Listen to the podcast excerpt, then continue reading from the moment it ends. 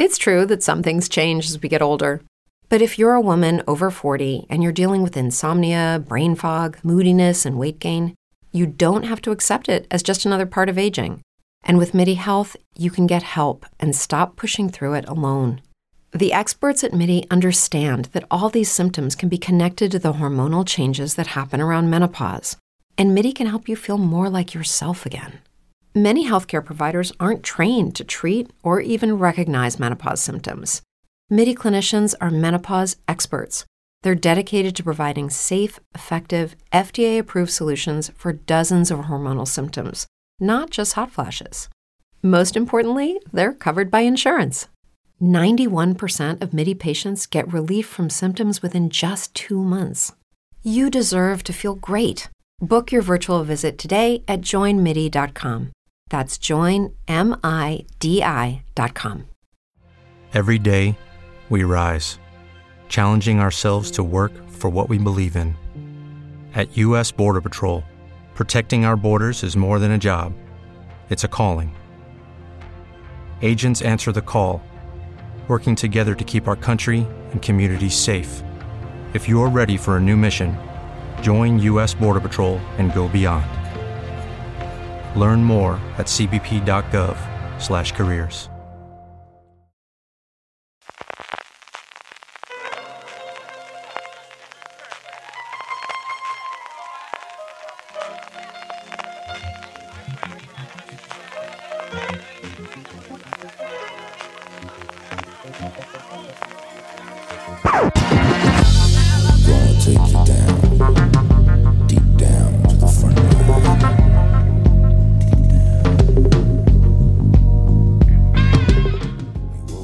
Bienvenidos a Watchlist, el programa mensual de la reacción de Fuera de Serie en el que repasamos las mejores series del mes que termina. En este caso estamos hablando del primer Watchlist en el que hemos vivido el mes completo en confinamiento, porque el, el podcast que hicimos la, el mes pasado estuvimos ahí unos cuantos días de confinamiento, pero este ha sido completamente el mes, diríamos, en pijama y haciendo muchas recetas, por cierto. Yo de, del libro de Friends, de Valen, de recetas que estoy poniéndome bastante bien llenito. Y aparte de eso vamos a, a echar el ojo a las series del mes de mayo, que no sabemos si las veremos eh, pues eso, en el móvil, camino del, del metro, de camino de algún sitio. No sabemos qué va a pasar, pero bueno, desde luego tenemos un montón de títulos para ir repasando. Yo soy Álvaro Onieva y conmigo está Marina Such. Muy buenas, Álvaro, ¿qué tal? Muy bien, ¿y tú, Valentina, cómo estás? Valentina Morillo. Estoy muy bien. ¿Vosotros qué tal? Muy bien, pues si os parece vamos a empezar directamente hablando de este mes de abril y, y de la serie del mes. ¿Es Melrose Place la serie del mes, Marina? Melrose Place me parece el hashtag más inspirado de todo el mes. eh, Melrose Place, es, es que es lo que deberíamos explicar. Melrose Place no es ninguna serie. Eh, aunque entre con las dudas que hay de que sea un montaje para conseguir más publi, para un programa en directo en YouTube, es toda una cosa un poco loca. Eh, Melrose Place es un escándalo que ha surgido alrededor de Alfonso Merlos, que es un tertuliano de estos, de tertuliano de derechas, que suele estar en la mesa de Ana Rosa y cosas por el estilo, y le ha surgido un, un escándalo de, de infidelidades, de cuernos por todas partes, porque su la novia con la que estaba es Marta López, que es una ex de Gran Hermano. Está metido por ahí otro otro de los nuevos las nuevas estrellas emergentes de la derecha mediática española, como Javier Negre. Bueno, es una historia que si The Good Fight eh, se enterara de esta historia, bueno, sacaría petróleo. Y Telecinco y Sálvame va a sacar petróleo de esta historia durante meses. Pero no, Melrose Place no es la serie del mes. Es el culebrón. Pa- al... Parece que el culebrón del mes. Sí, es, es el culebrón para darte así un poquito de, ¿sabes? Como de, no sé, un poco de vidilla, ¿no? Pero veremos. Pero a lo Emmy no, no lo vamos a ver nominado. Entonces. No, cre- creo que ni a los T P de Oro. Yo me he enterado de todo este lío gracias a vosotros. No sabía de qué estabais hablando, pero me ha encantado porque si fuera una periodista en busca de cualquier noticia ahora mismo sacaría el titular de Marina. Melrose Place no es una serie, Melrose Place es un escándalo. Seguro que Sean daría algo bueno con esto. Pues como no puede ser esto el, la serie que nominemos a los Emmy ni a los Feroz, eh, vamos a repasar cuáles son las series que propusimos el mes pasado como lo que más nos apetecía ver y a ver si han sido la serie del mes, que recuerdo que nos referimos a la que más ha dado que hablar, no necesariamente la mejor. Y Marina dijo que iba a ser La Línea Invisible, Valentina dijo que iba a ser Killing Eve y yo dije La Casa de Papel. Yo, por mi parte, creo que La Casa de Papel, sí que evidentemente todo el mundo habló ese fin de semana de, del estreno, pero en general había opiniones bastante discordantes y había gente que se ha quedado así un poquito eh, chafaillo con la, con la Casa de Papel, como que no ha sido una temporada que ha eh, tenido ese consenso de gustar tanto. No sé si vosotras con La Línea Invisible y con Killing Eve sí que veis que podrían ser esa serie del mes. Bueno, pero, pero La Casa de Papel, en cuanto a generar conversación, sí que ha sido serie del mes, porque sí que has estado hablando mucho de ella. Incluso aunque fuera gente que decía que, pues, que igual ya no daba para más o, o cosas así, sí que ha dado mucha conversación. Y lo mismo La Línea Invisible también ha generado mucha conversación entre gente que le ha gustado mucho, gente que, como sospechábamos, eh, ha criticado que, que si se blanquea el origen de ETA. Yo creo que hemos acertado plenamente con las tres, la verdad. Yo estoy contenta con mi elección. Me gusta y cre- espero que esto lo haga siempre Álvaro, y yo no voy a mirar, eh, no voy a hacer trampa y a mirar qué es lo que había dicho el mes anterior. Yo no me acordaba cuál era, estaba esperando a ver qué va a decir Álvaro, que he dicho yo cuál era la serie del mes. No me sorprende que haya elegido Killing Eve. Supongo que esa sería mi serie del mes. Y vale, solo hemos visto pocos episodios este mes de abril y como siempre habrá gente que diga es que Killing Eve ya no es lo que fue en la primera temporada. Obviamente ya no tiene esa capacidad de sorprendernos, eh, no tiene la frescura de la premisa de la primera temporada, pero es esa serie a la que aquellos a, que, a los que nos gusta mucho se lo perdonamos todo y la verdad es que ha empezado muy fuerte. Yo estoy muy contenta con Killing Eve. Pues nos quedamos contentos con Killing Eve, pero no tanto con que hemos sido engañados, Marina, este mes. Pues mira, yo este mes, de las que he visto, por lo menos, no ha habido ninguna que haya dicho hemos sido engañados. Mírate por dónde, ¿eh? Porque incluso algunas que he visto un poco, pues ya imaginándome que... imaginándome por dónde iban a ir, pues eso no hemos sido engañados, como pasa con los dos remakes de Liar que se, se han estrenado en abril, que me hace mucha gracia que los dos se estrenaran con una semana de antelación, Mentiras en A tres Player Premium y Non Mentire, que es el italiano, en Sundance, y es que solamente he visto el primer capítulo de esos dos, los dos son iguales que el primer capítulo de Liar, pero ya me lo imaginaba, o sea que tampoco... Tampoco he tenido... Había margen de engaño. Exactamente. Y, y de las series que yo he visto, no ha habido ninguna que haya dicho, uff, madre mía, vaya, me acaban de tomar el pelo. Valen, ¿tú? ¿En tu caso has visto alguna? Yo no he sido engañada este mes tampoco. También estoy en, un, en una fase, en una etapa de mi vida en la que si no me dejo engañar. O sea, si voy, ya voy engañada, sea lo que voy y no pasa nada. Porque estoy viendo cosas que básicamente me gustan. Y este mes de... ¿Cuál mes hemos pasado? Hola, ¿qué tal? Cuarentena. Abril. Abril. abril. Este mes de abril eh, han vuelto un montón de series que me gustan, las que se han estrenado y he visto me han encantado. Y por decir algo, diría, por, y por seguir un poco ya mi tradición de los engaños con los trailers, eh, no es el caso porque no te pueden engañar. Eh, Yo sí había dicho antes, me han engañado con el tráiler porque el tráiler me gustaba y luego la serie fue bla. En este caso fue que el tráiler me sacó de un engaño. Estoy hablando de The Eddy, que es una serie que se va a estrenar ahora en mayo, a la que yo le tenía ganas relativas, pero yo pensaba que iba a ser un poco espíritu La La Land porque el personaje, por lo poco que nos contaban, la premisa iba a ser un poco un Ryan Gosling ahora en París, una cosa diferente, ¿no? Porque explícale quién es la serie. La serie es de Damien Chazelle, el el director y guionista de La La Land, que tiene una, una serie en Netflix que se llama The Eddy, y la premisa que habían sacado era esa. Eh, un, el dueño de un club nocturno de jazz eh, se va a, a, a dirigir uno en París y a ver cómo hacerlo triunfar un poco. Esa era un poco la premisa así básica. Y cuando salió el tráiler pusieron un montón de cosas, de imágenes, que había un, una trama criminal y yo dije, hemos sido engañados.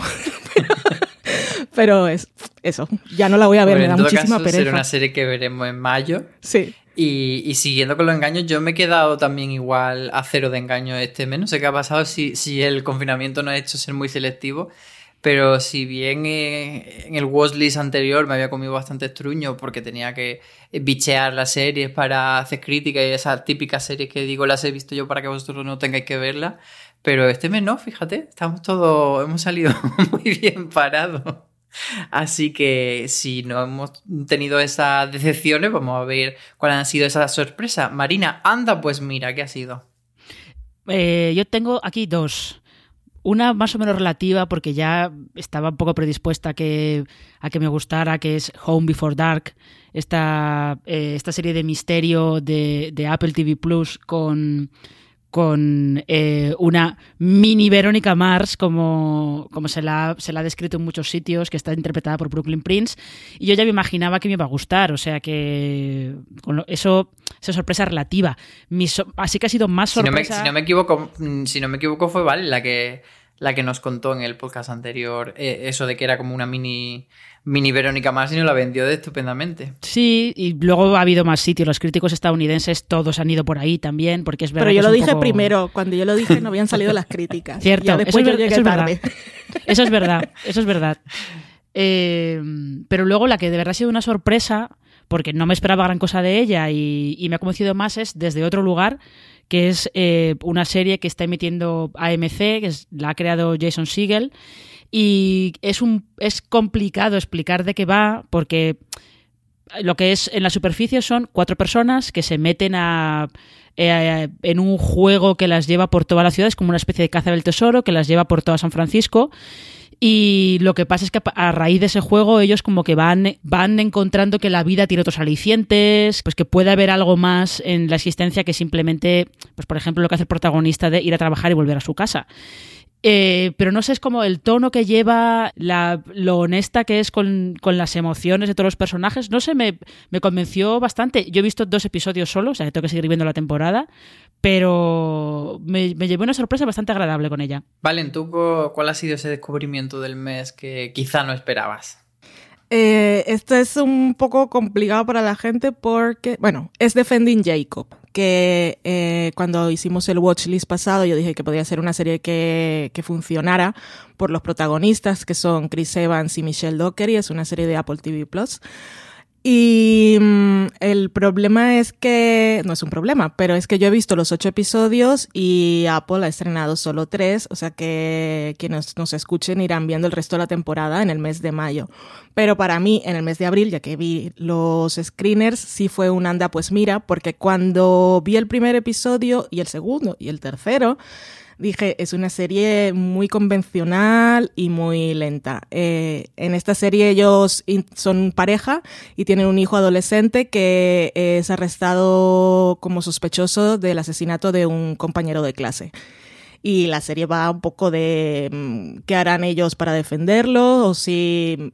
La serie no le interesa tanto descubrir quién mató realmente a ese chico en la escuela, sino... cómo afecta todo esto a la familia, y es un análisis psicológico de los padres. Y en esos tres primeros episodios la serie es bastante convencional y un poco lenta, incluso quizá aburrida. Y pues yo no sé si la gente ve esos tres episodios y dice, pues esto no me va a ofrecer nada nuevo. Pero lo, vi los ocho y la verdad es que... Pero hay que esperar hasta los dos últimos, ¿eh? Básicamente, Madre para encontrar mía. Todos los giros. Pero antes, eh, es un, el personaje de Michelle Dockery es el que más me interesó a mí, porque ella como madre tiene en algún momento dudas de si su hijo realmente eh, es un, esa persona que ella ha criado es capaz de cometer un asesinato por cosas que comienza a recordar de la infancia y tal. Y es muy, tenemos que hablar de Kevin. Y a mí esa parte de la serie, que fue la que en la que yo invertí toda mi emoción, me pareció muy bien. Y los dos primeros, los dos primeros no, los dos últimos episodios de verdad que son súper emocionantes y hay un montón de giros y un montón de cosas y te quedas con la sensación de que compensan las ocho horas. Pero claro, viéndolo semana a semana yo no sé si funcione tanto. Pero en mi caso sí fue el anda pues mira el llegar a esos dos últimos episodios. Pues yo me voy con una cosa que no es realmente un estreno del mes de abril propiamente dicho, y es que, bueno, pues también un poco por las circunstancias de, de este mes de confinamiento en el que estoy aquí en casa de mis padres y muchas de las horas de televisión que... que empleo las eh, hago con, con mi madre, con mi madre y con mi padre, y, y entonces por ver con series con ellos, la mayoría las veo eh, con doblaje. Entonces, como tenemos el problema con la situación del COVID, de que no se están doblando las series nuevas, eh, muchos de los estrenos los he ido dejando o para ratos que veo yo en mi habitación o para directamente el mes que viene. Y mi gran sorpresa ha sido una serie española reestrenada en la dos, no estrenada, concretamente del año mil novecientos ochenta, y es Fortunata y Jacinta, que es una serie clásica de televisión española y no se puede decir que sea una sorpresa que sea buena, pero un poco sí, y os voy a explicar. Eh, a mí lo que me pasa con las series clásicas españolas es que hay algunas que eh, digamos que oficialmente son muy buenas, pero que te da como cierta perecita acercarte. De hecho, eh, antes de, de este reestreno de Fortunata y Jacinta lo hicieron con Caña y Barro, y sí que eh, ha envejecido mucho peor Caña y Barro y, y te cuesta mucho más ponerte. Pero Fortunata y Jacinta, eh, para mí la, la sorpresa no ha sido que sea buena, sino lo actualizada que está. Lo, tú la... What if you could have a career where the opportunities are as vast as our nation? Where it's not about mission statements, but a shared mission. At U S Customs and Border Protection, we go beyond to protect more than borders. From ship to shore, air to ground, cities to local communities, C B P agents and officers are keeping people safe. Join U S Customs and Border Protection and go beyond for something far greater than yourself. Learn more at cbp.gov slash careers. La ve y a nivel decorado, a nivel vestuario, a nivel producción... Eh... Se nota que tiene unos años, pero está maravillosa. No se nota cartón piedra, no se nota mal. Interpretación está muy bien. Y de ritmo, sobre todo, está súper bien. Entonces, para mí ha sido la sorpresa de que este mes me esté acompañando esta serie clásica, que quizás si no la hubiesen remitido, porque está en el servicio a la carta, pues te da como esa perecita de ponerte. Y, y la verdad, pues que me está encantando. Mírate por dónde. Fíjate. ¿Pero de, de qué va Fortunata y Jacinta? Cuéntanos. Pues mira, Fortunata y Jacinta es una obra de Benito Pérez Galdós, el, uh-huh. el maestro del realismo español, y Fortunata es una chica pobre y Jacinta una chica rica. Y las dos están más o menos conectadas a través de Juanito, que es el prometido de Jacinta, y luego su marido, que se, en determinado momento se enrolla con, con Fortunata y ha tenido algo. Entonces... Ese nexo pues, nos va contando un poco la historia de las dos clases sociales, cómo se van enfrentando todo y todo lo que le va pasando. Y, y la verdad es que está bastante bien. Así que, Valen, yo te la recomiendo. Sé que tú no eres muy de series españolas, pero yo creo que por aquí podría empezar muy bien. Yo veo algunas seleccionadas, pero cuando esto si me las recomiendas mucho, la veo. Te la recomiendo muchísimo. Gracias. Vámonos con el dramita del mes. Yo no sé si ha habido muchos dramas. Quizá yo me quedaría con ese parón de The Good Fight, que nos sorprendió que, que la serie la estrenasen y que luego la cortasen dos episodios después. ¿Ha merecido la pena eh, que nos den al menos dos episodios, Valen? Desde luego, sobre todo ese primer episodio de la cuarta temporada es épico, mítico, lo recordaré el resto de mi vida porque es que es demasiado inteligente. Ay, qué cosas, qué cosas. Y, y bueno, y el parón ya se, con ese vídeo que nos grabaron, que nos grabó todo el equipo para anunciar el parón, es que si te anuncian los parones así, pues ¿qué puedes hacer? Solo aplaudir, dar las gracias y decir aquí esperamos tranquilamente, no os preocupéis, trabajad tranquilos. Y, y bueno, es, y es solo una semana, o sea que mucho, mucho drama pues tampoco, nos, nos, nos adaptamos a la espera, pero sí que prefiero... Prefiero que nos den unos episodios, hagan un parón de una semana y nos den otro par. Si quieren hacer otro parón después, mejor eso a esperar meses a que tengan la temporada entera, porque The Good Fight tiene el problema que como va mucho con la actualidad, si la dejas en el cajón, luego pues le puede ir en contra. Marina, ¿tú qué has visto así de polémicas este mes? Este mes, fíjate, lo de dramita... Dramita en diminutivo, es como es yo creo que está bastante, se acerca bastante a, a como al no sé, al, al sentir así de la actualidad de las series, porque yo creo que dramita, dramita, bueno, a lo mejor las reacciones que, sus, que suscitó el, el estreno de Vis a Vis, El Oasis, que el primer capítulo ciertamente te presenta una serie muy distinta de lo que era de lo que era Vis a Vis, y eso ha habido, yo he leído a algunos fans que les ha chocado bastante y que de hecho les ha como que les ha repelido mucho de de, de lo que van a ver, porque realmente eh, es verdad que el Oasis no es Vis a Vis, es eh, otra cosa. Nos tenemos que poner un poco tenemos que ponernos un poco en el en el estado mental más de algo tipo el bueno, el feo y el malo Que, que otra cosa. O La Casa de Papel, que el primer capítulo es, lleva un ritmo muy La Casa de Papel. Y ese ha sido un poquito pero el sin tramita. Embargo, a ti te contaban los guionistas, Marina, en, en la entrevista que tú le hiciste, que para ellos sí que era quinta temporada de Vis a Vis. Sí, eh, para ellos es, y realmente es quinta temporada de Vis a Vis, porque lo que arrastra es la relación entre Maca y Zulema, que se arrastra de toda, de toda la serie anterior. Pero es cierto que el tono es un poco distinto, el ritmo es un poco distinto, eh, que esté todo articulado alrededor de un atraco es un poco diferente. Yo creo que es diferente a la serie anterior, no tanto. Lo que pasa es que al sacarla del entorno de la cárcel, la cárcel daba ciertas reglas que ahora se sustituyen por otras. Y ha habido algunos espectadores que eso les ha, los ha descolocado demasiado. ¿Habría sido mejor venderla como un spin-off? Eh, pues no lo sé, la verdad. Eh, de hecho, al principio se decía que era, que era un spin-off. Ha sido luego en, en las entrevistas de promo, cuando I- Iván Escobar y, y el resto de, del equipo de la serie han dicho que, bueno, que más que, que ellos la veían más como una quinta temporada que como un spin-off, pero es como se vendió originalmente. Bueno, pues vámonos con la mejor serie del mes, porque ya sabéis que en esta sección decimos la mejor o la peor, pero Marina siempre son muy buenas y nunca dicen la peor, y, y yo este mes, como decía antes, no he tenido muchos desengaños, así que vamos directamente fuera caretas con la mejor serie del mes de abril. Marina. Pues yo me voy a quedar con missus América, porque el tema que trata puede ser muy árido, porque al fin y al cabo lo que te lo que te está contando es el proceso para intentar aprobar una, una ley de igualdad de derechos entre hombres y mujeres en Estados Unidos. Eh, sobre todo el proceso de que todos los estados ratifiquen esa ley, que el Senado y el Congreso de Estados Unidos ha aprobado, pero hasta que no lo ratifiquen los estados no, no entra en vigor. Podría ser un tema muy árido, pero es entretenidísima, pero entretenidísima. Se pasan los capítulos, pero volando. El, el desarrollo de personajes que hace, sobre todo de, de Phyllis Schlafly, que es la como la gran antagonista y la, la, la gran, eh, la gran eh, opositora, la que menos quería esa ley y la que hizo más presión, básicamente para, para poder tener ella, que le hicieran casito, para poder tener ella un, una, un altavoz público. Eligió oponerse contra esa ley y, y es que me está pareciendo fascinante y tiene unos títulos de crédito fabulosos también. Valen, ¿tú te quedas también con missus América como la mejor serie del mes o tiras por otro sitio?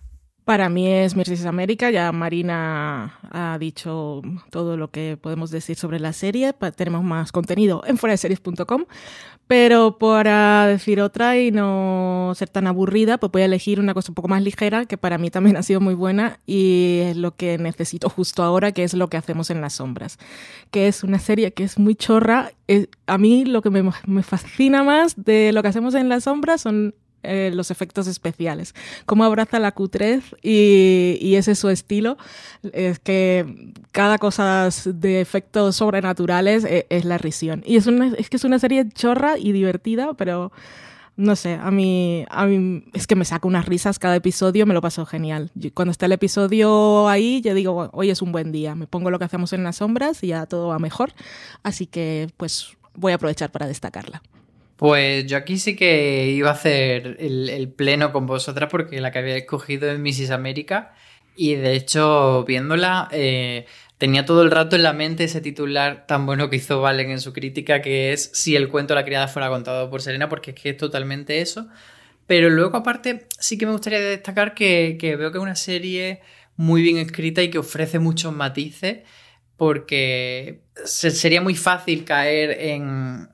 en criminalizar o en poner de villana a este personaje de Cate Blanchett, que es, pues eso, es activista en contra de los derechos de las mujeres, que el tiempo, la perspectiva del tiempo que tenemos nosotros, pues claro, te la coloca innegablemente en el lado de la persona equivocada, de, del bando equivocado, pero bueno, luego también te, te pone, te muestra como, digamos, la heroína, la feminista, las que, las que deberían ser quienes tienen la razón. Eh, te pone cositas para que veas, bueno, ciertas, ciertas cosas en las que podrían estar equivocadas o que por eh, meterse dentro del juego de la política tienen que pasar por cierto aro, etcétera. Y luego también me gusta mucho una sutileza que tiene con el personaje de Cate Blanchett, cómo te cuenta los micromachismos que ella eh, se enfrenta día a día, y que, pero que no es consciente. Entonces, que cómo busca ella la forma de, de salvarlo y de encontrar los recodos para seguir su camino, salvando estos micromachismos que de los que, como digo, pues no, no es consciente. Entonces me parece que está bastante sutil hecha la serie como para, para que podamos considerarla una escritura muy buena. Solamente quería decir una cosa, que es que yo creo que, eh, que, es, que Phyllis sí que es consciente de, de esos micromachismos, porque cada vez que le hacen algo, pues sobre todo al principio, cuando ella lo que quiere es tener una, una, tener una plataforma pública para hablar de la política exterior de Nixon, y como es mujer todos le preguntan, bueno, y, y esa ley de los derechos de las mujeres, ¿qué opinas? Y tú, la cara que ves de ella es que le fastidia, le fastidia que por ser mujer le hagan esas cosas, y elige meterse por ahí justo para tener, para tener ese, ese altavoz, para, para poder ser famosa, como quien dice. O sea, yo creo que ella es, es consciente de todos esos micromachismos. Lo que pasa es que por otro, al mismo tiempo cree firmemente que el lugar de, de una mujer debería ser su casa. Es que está llena de contradicciones, es fascinante. Sí, o, o más que no sea consciente de esos micromachismos, que no lo interprete como algo contra lo que deba luchar de una forma frontal y enérgica como hacen las del otro bando, sino que como que busca unas sutilezas para colarse y, y, y encontrar su, su puesto sin renunciar, como tú dices, a, a eso, a, a su puesto de ama de casa.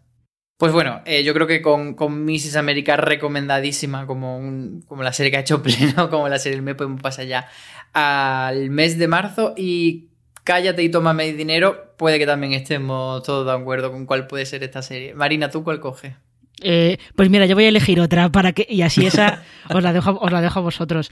Eh, yo voy a elegir una, una que es una coproducción entre H B O y Sky, pero aquí la va a estrenar eh, H B O, parece que es el doce de mayo o algo por el estilo, que se llama El tercer día. Eh, está protagonizada por Jude Law. Yo confieso que no he querido ver nada, ni tráiler, ni nada, para, para que me sorprenda, porque eh, creo que es algo como ciencia ficción, no sé, tengo, tengo curiosidad por verla, pero ya os digo que no he querido ver gran cosa para, para no pre-spoilearme y dejar que me, que me sorprenda lo que vea. Pues ahí queda. ¿Y tú, Valen? Esa del tercer día a mí me tiene intrigada, reconozco, porque es una serie que se pinta rara. Es del creador de Utopía. Y además eh, es que está dividida, creo que son, está dividida en tres bloques. Eh, los tres primeros episodios son la historia del personaje de Jude Law, que, y todo gira alrededor de una isla y en diferentes momentos del tiempo, parece. Y entonces en esa primera parte él llega a esa isla y se encuentra con los lugareños que quieren preservarlo todo, sus tradiciones y tal. Luego en la segunda parte llega Naomi Harris, otro personaje, que ella llega buscando respuestas y su presencia precipita una batalla, eso es lo que nos dicen. Y luego hay una tercera parte que será un evento inmersivo, que esto ya no sé cómo lo van a hacer, porque claro, cuando lo anunciaron es una cosa que va a ser eh, con gente en Londres, ahora esto no se puede hacer, así que no sé si lo han grabado ya, y, pero lo iban a transmitir también por la tele. Y esa parte de evento inmersivo que forma parte de la serie, en la que la gente que iba a estar ahí iba como a interactuar con los personajes o con lo que fuera, y nosotros lo íbamos a ver por la tele, ya me parecía raro y ahora no sé qué van a hacer con ello, pero es una serie muy rara. Anyway, eh, como yo sé cuál es la que va a elegir Álvaro, voy a decir otra y me voy a ir a comedias, que es lo que me está llevando a mí últimamente, me llama más la atención, y es la Space Force, que va a llegar a Netflix. Eh, está creada por Greg Daniels y por Steve Carell, el creador de The Office y actor de The Office y productor durante mucho tiempo. También aparecen por allí Lisa Kudrow, John Malkovich y más gente. Y esta Space Force eh, es una parodia eh, de la la división esta de las Fuerzas Armadas, que se empeñó Trump en que quería juguete nuevo y creó esta, este ejército espacial. Y lo que dice eh, el tráiler, no es un tráiler, es un teaser, pero dice algo así como en dos mil dieciocho Trump bla bla bla bla bla y creó la, el ejército espacial para defender los satélites y otras cosas espaciales. Eh, esta serie sigue a los hombres y mujeres que tendrán que descubrir qué es lo que tienen que hacer. Así que eso me hace mucha gracia porque es parodia política, dicen que va a ser un nuevo The Office y va a ser, me imagino, algo de burocracia y de estupideces, y Steve Carell a mí en comedia me encanta, así que esa me llama mucho la atención y le doy mi dinero a ver qué tal sale. Bueno, pues a mí me queda la responsabilidad esta que me habéis dejado, que ahora podría hacer la trece a catorce y meter Valeria o meter Madre Trabajadora, que otra serie de Netflix. ¿Te imaginas? Pero no. Va a ser Hollywood, por supuesto. Hollywood, la nueva propuesta de Ryan Murphy para, para Netflix. Ya por fin es de esas series que ha creado después de, de su gran contrato, porque un, las dos anteriores que tenía sí que fueron eh, vendidas previa a que le hiciesen ese gran fichaje.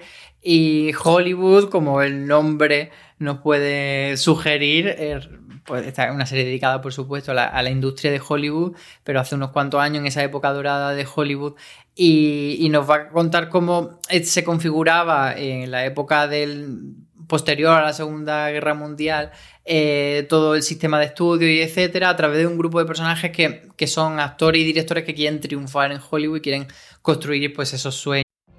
What if you could have a career where the opportunities are as vast as our nation? Where it's not about mission statements, but a shared mission. At U S Customs and Border Protection, we go beyond to protect more than borders. From ship to shore, air to ground, cities to local communities, C B P agents and officers are keeping people safe. Join U S Customs and Border Protection and go beyond for something far greater than yourself. Learn more at c b p dot gov slash careers. Dale más potencia a tu primavera con The Home Depot. Obtén una potencia similar a la de la gasolina para podar, recortar y soplar con el sistema OnePlus de dieciocho voltios de Ryobi desde solo ochenta y nueve dólares. Potencia para podar un tercio de un acre con una carga. Potencia para recortar el césped que dura hasta dos horas. Y fuerza de soplado de ciento diez millas por hora. Todo con una batería intercambiable. Llévate el sistema inalámbrico OnePlus de dieciocho voltios de Ryobi. Solo en The Home Depot. Haces más. Logras más. Dorado que tantas veces nos han vendido en, en otra historia, en otras películas. Y, pero sí que, eh, como se puede esperar un poco por Ryan Murphy, pero eh, y por cómo él plantea la serie, pues lo que nos va a hacer es contarnos no solo esas historias de, de Hollywood, sino un poco mostrarnos la, la trastienda y meter temas sociales, pues de género, de sexualidad, de raza. Para, para hablar un poco de cómo esa industria oprimía a la gente o, o les daba oportunidades. Y tenemos, bueno, un casting, como siempre, de estrellas, con Darren Criss como uno de los grandes reclamos, también Patty LuPone, Dylan McDermott, que es otro de los, de los que siempre están en, en su serie. Y, y en este caso es una miniserie, son solo siete episodios, y yo creo que la vamos a disfrutar como, como gorrino. Ya Francis, por cierto, ya la ha visto y nos ha dicho que está súper bien. ¿Tú has visto alguno?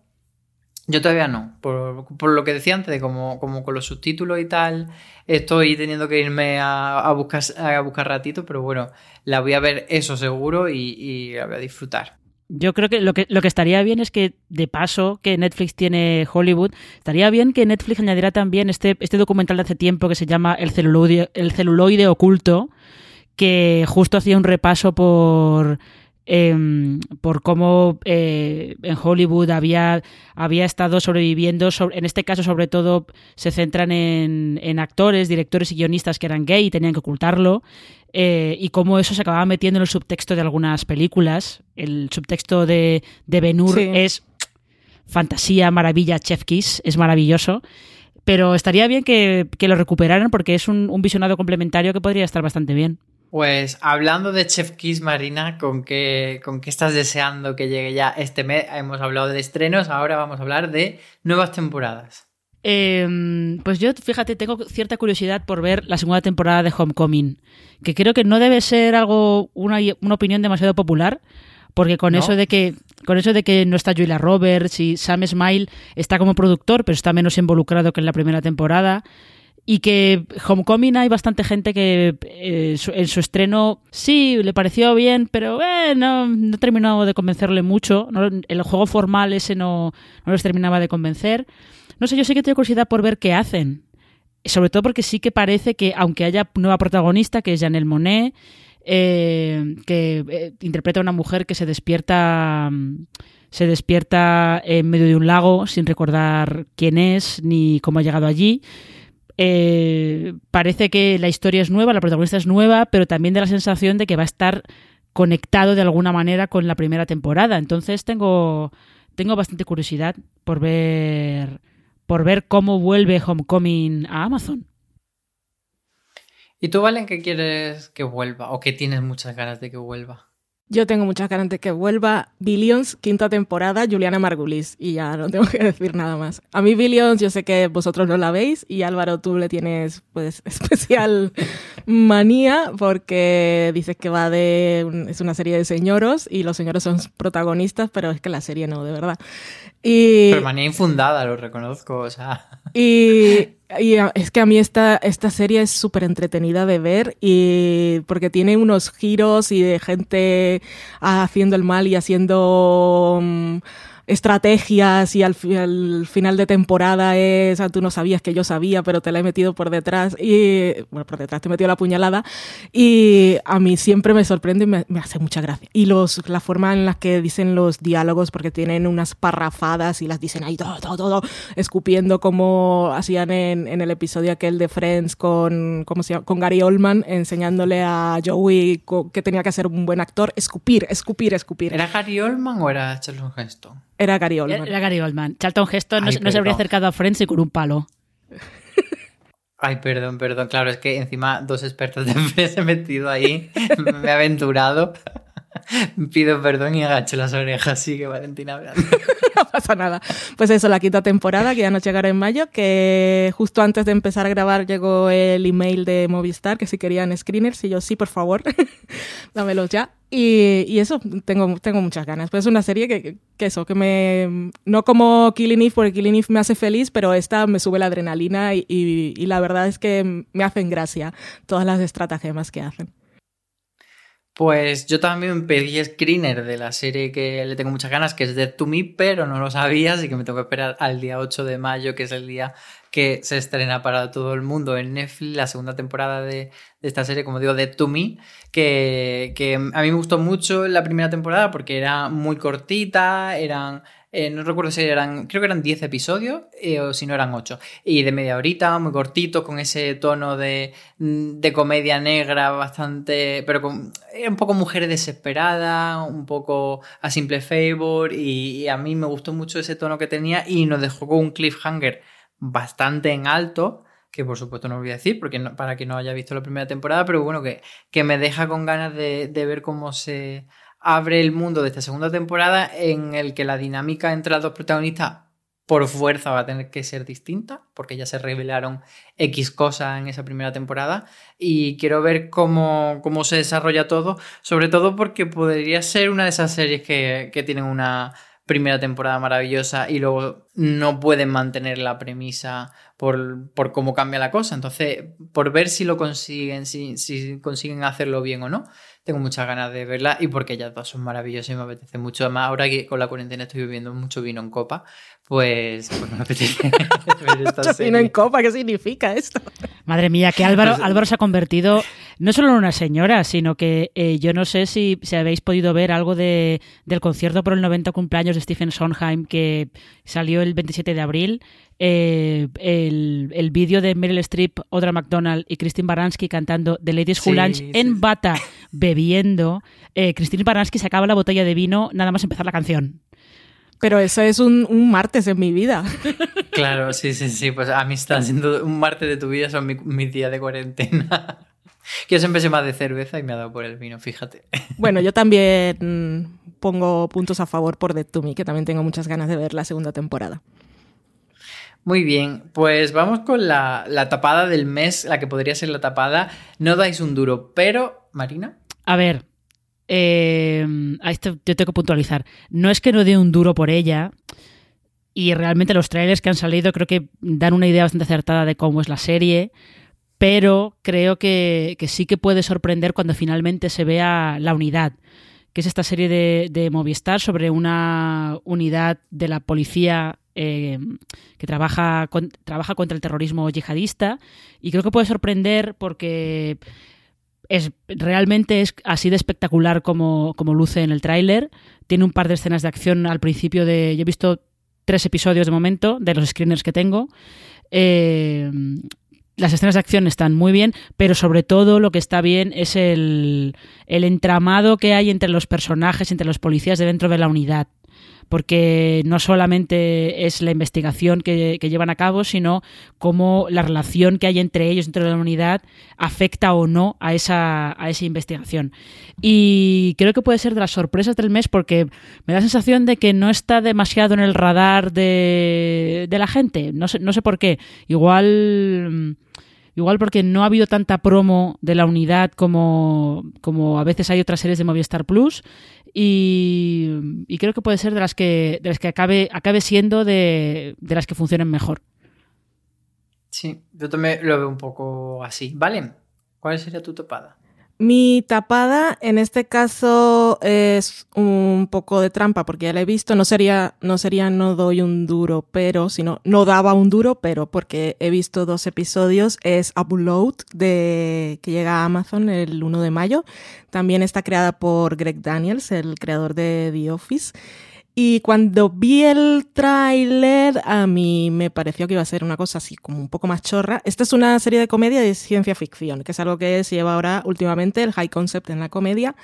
Y nos muestra también un tema que se ha estado mostrando en las series de televisión, desde Black Mirror, The Good Place, otras que no puedo decir porque sería spoilers, eh, Westworld, eh, Forever, que habla de la vida después de la muerte. Y en este caso concreto, la vida después de la muerte de una forma digital. Eso de que se puede, de alguna manera... Mmm, digitalizar la conciencia de una persona y ponerla en un entorno virtual una vez se haya muerto para que siga viviendo. Y eh, en este caso el protagonista es Robbie Amell, eh, que lo que nos dice el tráiler es que tiene un accidente de coche y tiene que decidir, eh, en último momento, está grave y después del accidente en el hospital, si quiere eh, irse a los quirófanos tradicionales a ver si le pueden salvar la vida, que no se lo garantizan, o si quiere eh, usar la otra opción, que es ir directamente a que le digitalicen la conciencia y lo suban a ese cielo digital, ese más allá digital. Y el tráiler parecía un poco chorra. Robbie Amell me parecía un actor así como un poco con pocas, algunas limitaciones. Sosillo, y... lo puedes decir, sosillo. Sí, soso, bastante soso. Y es que eh, tal como era el tráiler, pues eran cosas así graciosas de mm, chorra, me parecía chorrísima. Pero vi, escuché la entrevista de Greg Daniels en el podcast... Eh, T V, Top cinco, T V Top cinco, no me acuerdo cómo se llama, el de Hollywood Reporter, y Greg Daniels decía cosas interesantes, y vi dos episodios y la serie pues tiene un misterio y tiene de ahí otra, una relación interesante que se va desarrollando, y es mucho más de lo que parecía en el tráiler, y al final me parece que va a ser una cosa bastante curiosa. Solo he visto dos, así que no sé qué tal se resuelve, pero propone cosas interesantes. No es solamente eh, qué tal vive una persona eh, sabiendo que es una copia de sí misma en un entorno digital, sino que eh, introduce un tema económico, eh, cómo influye que tengas dinero o no, y eso me pareció bastante interesante.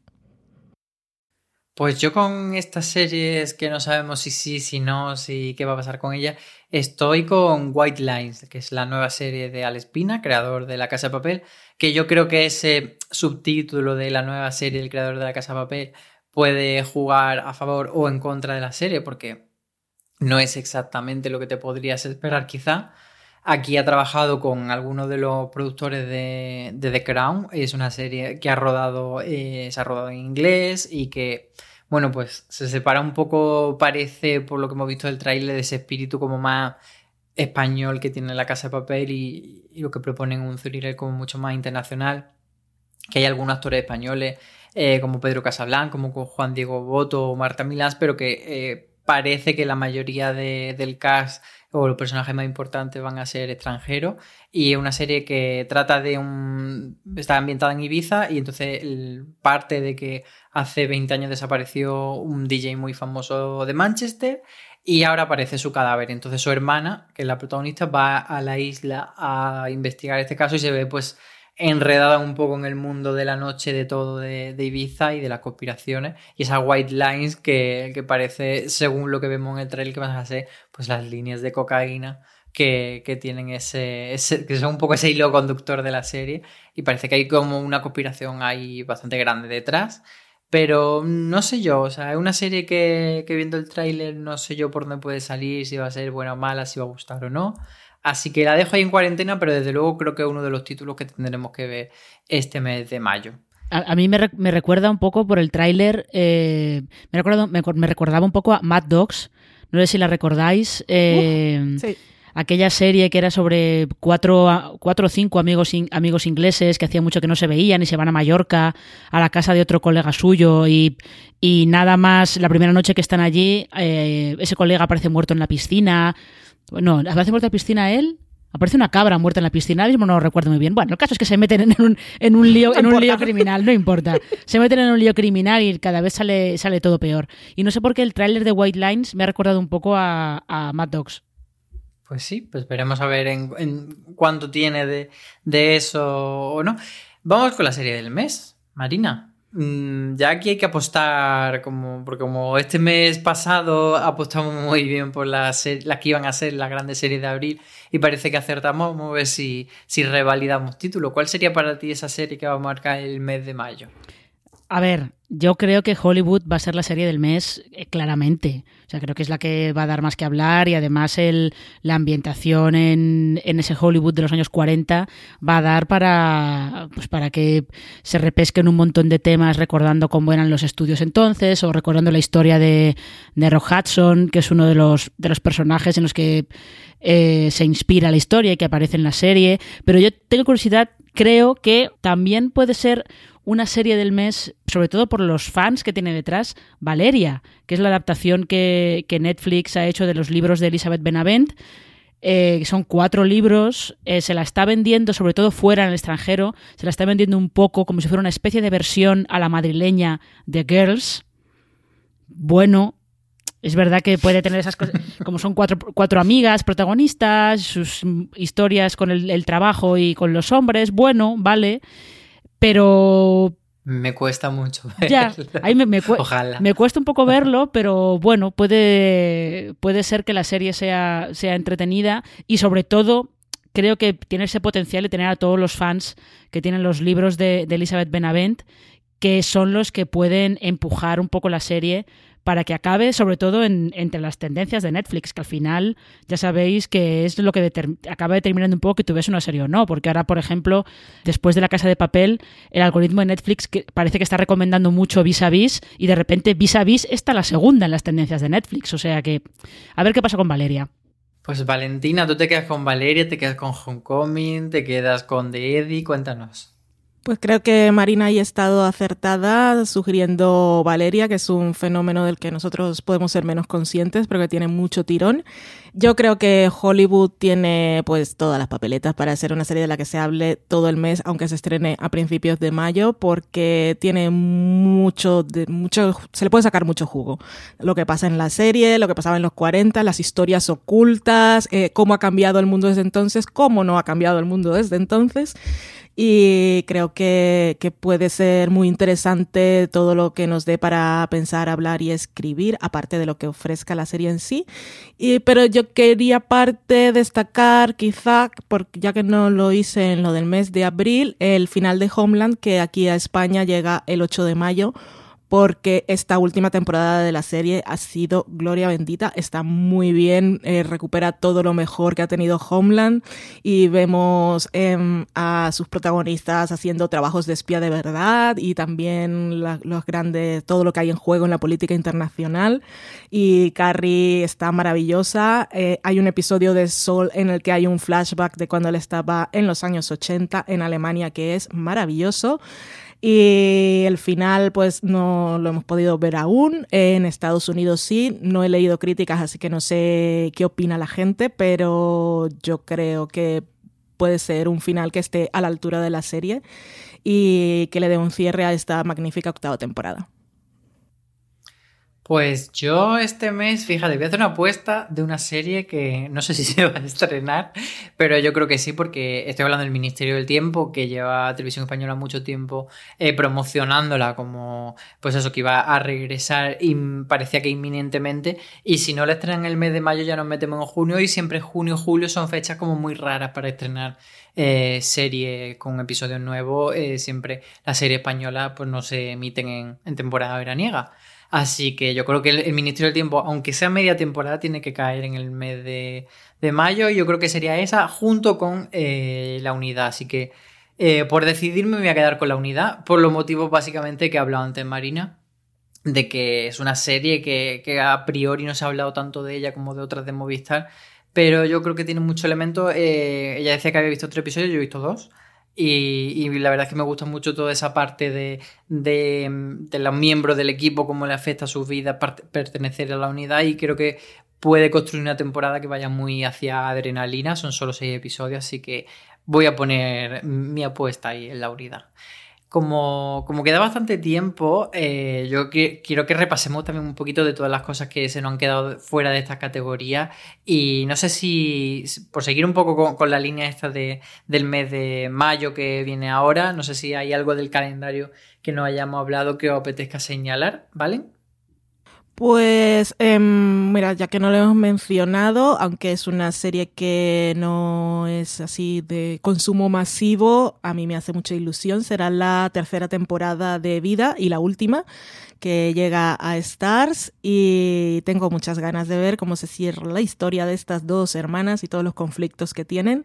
Y es una serie, mira, si queréis buscad eh, la playlist de Vida en Spotify, y si eso no os da subidón, no os da ganas de ver la serie, pues no lo sé. También podéis leer las críticas que he escrito en Fuera de Series. Es que es una serie muy especial y se nos acaba y no hay ninguna como ella, la verdad. Así que esa sería la que desca- destacaría, así que se me venga a la cabeza. También tenemos un... se me venga. Tenemos un especial interactivo de Unbreakable Kimmy Schmidt, a ver qué sale de ahí, por lo menos nos dará para jugar un rato. Es un poco el... ¿cómo se llamaba el episodio de Black Mirror? El Bandersnatch. Bandersnatch, Bandersnatch. Correcto, pues sería... van a usar la misma tecnología y pues en Kimmy Schmidt la cosa será pues un poco...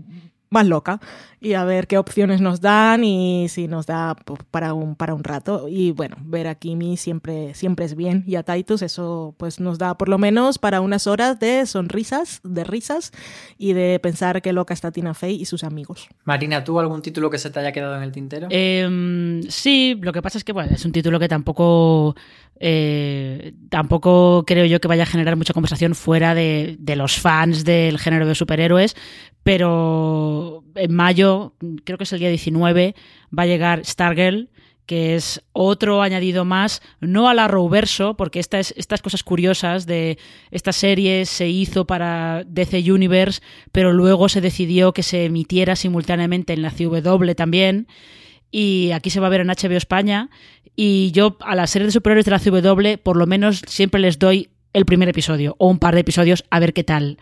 Simplemente porque tengo curiosidad por ver lo que hacen. Han creado un, un mundo con, con una estética tan clara y unas reglas tan claras, y tienen siempre muy claro lo que quieren hacer, que, que tengo curiosidad por ver qué hacen con, con esta Stargirl.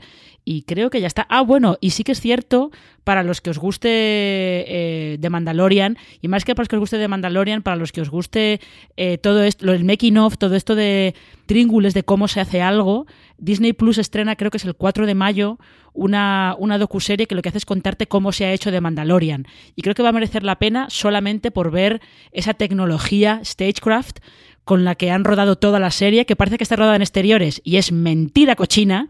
Está rodada como... Hemos se... sido engañados. Hemos sido engañados. Está rodada como se rodaban las películas antiguas, El Mago de Oz, los musicales eh, los musicales antiguos de, de Hollywood. El Hollywood de la era clásica estaba rodado entero en estudio, solo que eh, los fondos estaban pintados. Bueno, pues The Mandalorian, en lugar de tener fondos pintados, lo que tiene son eh, fondos generados por ordenador.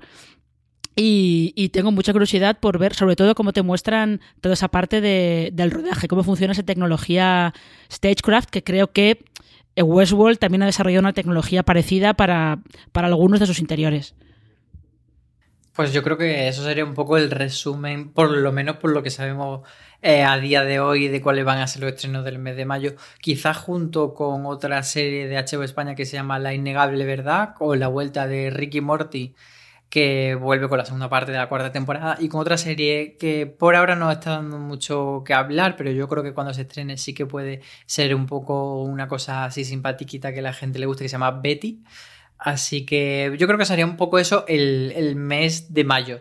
Pero volviendo a abril, os voy a decir unos cuantos títulos que se nos han quedado por ahí, y por si alguno de ellos queréis rescatarlo vosotras, que serían, por ejemplo, series como Tales from the Loop, Pure, Run, Midnight Gospel, Outer Banks o Manhunt.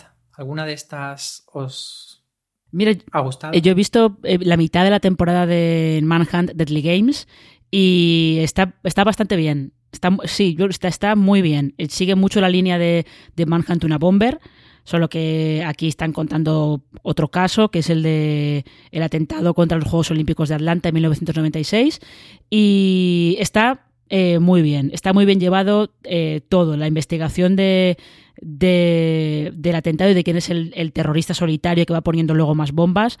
Y ese, ese pobre, el pobre hombre, este Richard Jewell, al que, que inicialmente es el héroe de toda la situación y que se le da la vuelta a la tortilla y todo el mundo lo presenta como el principal sospechoso y le hacen un poco la vida, no, un poco no, mucho la vida imposible. Es, es muy recomendable eh, Manhunt Deadly Games.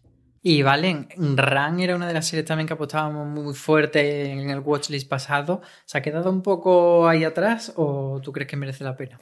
Merece la pena, desde luego. Lo que pasa es que es una de esas series a las que yo creo que el episodio semanal no les va tan bien, porque cuando lees la premisa y ves el primer episodio, que la premisa es que hay una pareja de, ahora serán treintañeros, eh, habían hecho un pacto cuando eran estaban en la universidad o eran adolescentes, de que si algún día uno de los dos le enviaba un mensaje al otro diciendo corre, eh, el otro escribía corre de vuelta, y eso significaba que lo iba a dejar todo atrás y se iban a encontrar en un sitio que habían pactado. Y eh, en el primer episodio es básicamente lo que vemos, y es Merritt Weaver eh, como protagonista, que ya eso es una razón suficiente para ver una serie, como protagonista de una anticomedia romántica, razón suficiente para ver una serie. Pero igual ves el primer episodio y dices, pues no sé, no sé de si me va a ofrecer demasiado, si va a valer la pena que vea este, esta serie semana a semana.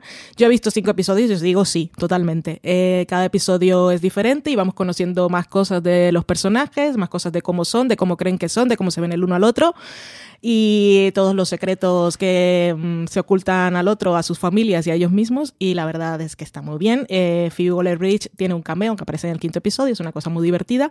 Es una serie que tiene además giros locos que no te esperas, porque es mucho mezcla de género, y se nota que Vicky Jones, que es la creadora, es la mejor amiga de Phoebe Waller-Bridge y ellas han estado trabajando juntas desde, desde dos mil siete, o sea que mmm, tienen un poco de, de ese... De, comparten eh, obsesiones, inquietudes y formas de ver la vida.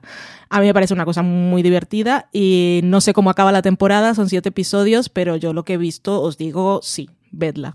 Y Tales from the Loop vi un par de episodios que fueron el uno y el cuatro, porque los screeners que nos pasaron fueron el uno, el cuatro y el seis para escribir la crítica. No he seguido viendo más, no era el tipo de serie que necesitaba en ese momento, pero eh, sé que a mucha gente le ha gustado y eh, lo entiendo totalmente. Eh, visualmente es espectacular, es preciosa, es una mezcla de objetos cotidianos de los años sesenta, robótica retro, eh, esferas gigantes que vienen de otras dimensiones en un entorno rural muy gélido, es muy bonita. Y luego las historias de ciencia ficción que proponen eh, son más de una cosa íntima, y es muy íntima y muy personal y es todo muy calmado. O sea, yo creo que es una serie que si sabes, si entiendes por dónde voy con lo que estoy diciendo, te puede apetecer ver en muchos momentos. Lo que pasa es que pues, yo estaba a otras cosas y no seguí viendo. No sé cómo se conectan, eh, se conectan, eh, todo ocurre en el mismo pueblo y la gente se conocen, pero no sé a, a nivel general qué es lo que quiere contar la serie. Nunca lo supe y no lo he leído, pero, pero muy bonita de ver, yo qué sé. Pues con eso nos quedamos. Yo, por supuesto, también decir que Westworld está siendo una maravilla, con que no sea estreno de este mes, sí que la hemos seguido semana a semana y está acercándose ya a su recta final. Y mencionar un par de series que han visto nuestro compañero Midnight Gospel con una crítica muy entusiasta por parte de Antonio Rivera, que tenéis en nuestra página web, y Outer Banks, una serie que nuestra compañera Maricho, la que adoramos, que siempre es capaz de ver el vaso medio lleno en cualquier cosa, aquí ha dicho que no hay ni por dónde cogerla. Así que si Maricho dice que Outer Banks no merece la pena es porque realmente no hay nada que exprimirle a ese zumo. Así que nos quedamos con eso y muchas gracias a las dos por acompañarme un watchlist más. Marina, un besito. Igualmente, siempre es un placer. Y un beso para ti, para Burgos, Valentina, como ya es tradición. Ha quedado como tradición. Un beso para ti, Álvaro. Pues muchas gracias a todos por escucharnos en este podcast un mes más y nos veremos en el, nos escucharemos en el mes siguiente. Ya no sabemos si estaremos tomando el sol bajo la playa o no, pero bueno, desde luego estaremos viendo serie. Así que, como dice C J Navas, tened mucho cuidado ahí fuera.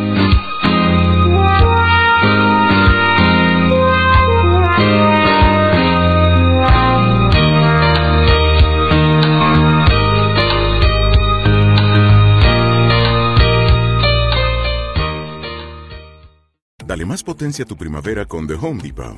Obtén una potencia similar a la de la gasolina para podar, recortar y soplar con el sistema OnePlus de dieciocho voltios de Ryobi desde solo ochenta y nueve dólares. Potencia para podar un tercio de un acre con una carga.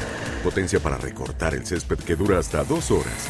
Y fuerza de soplado de ciento diez millas por hora. Todo con una batería intercambiable. Llévate el sistema inalámbrico OnePlus de dieciocho voltios de Ryobi. Solo en The Home Depot. Haces más. Logras más.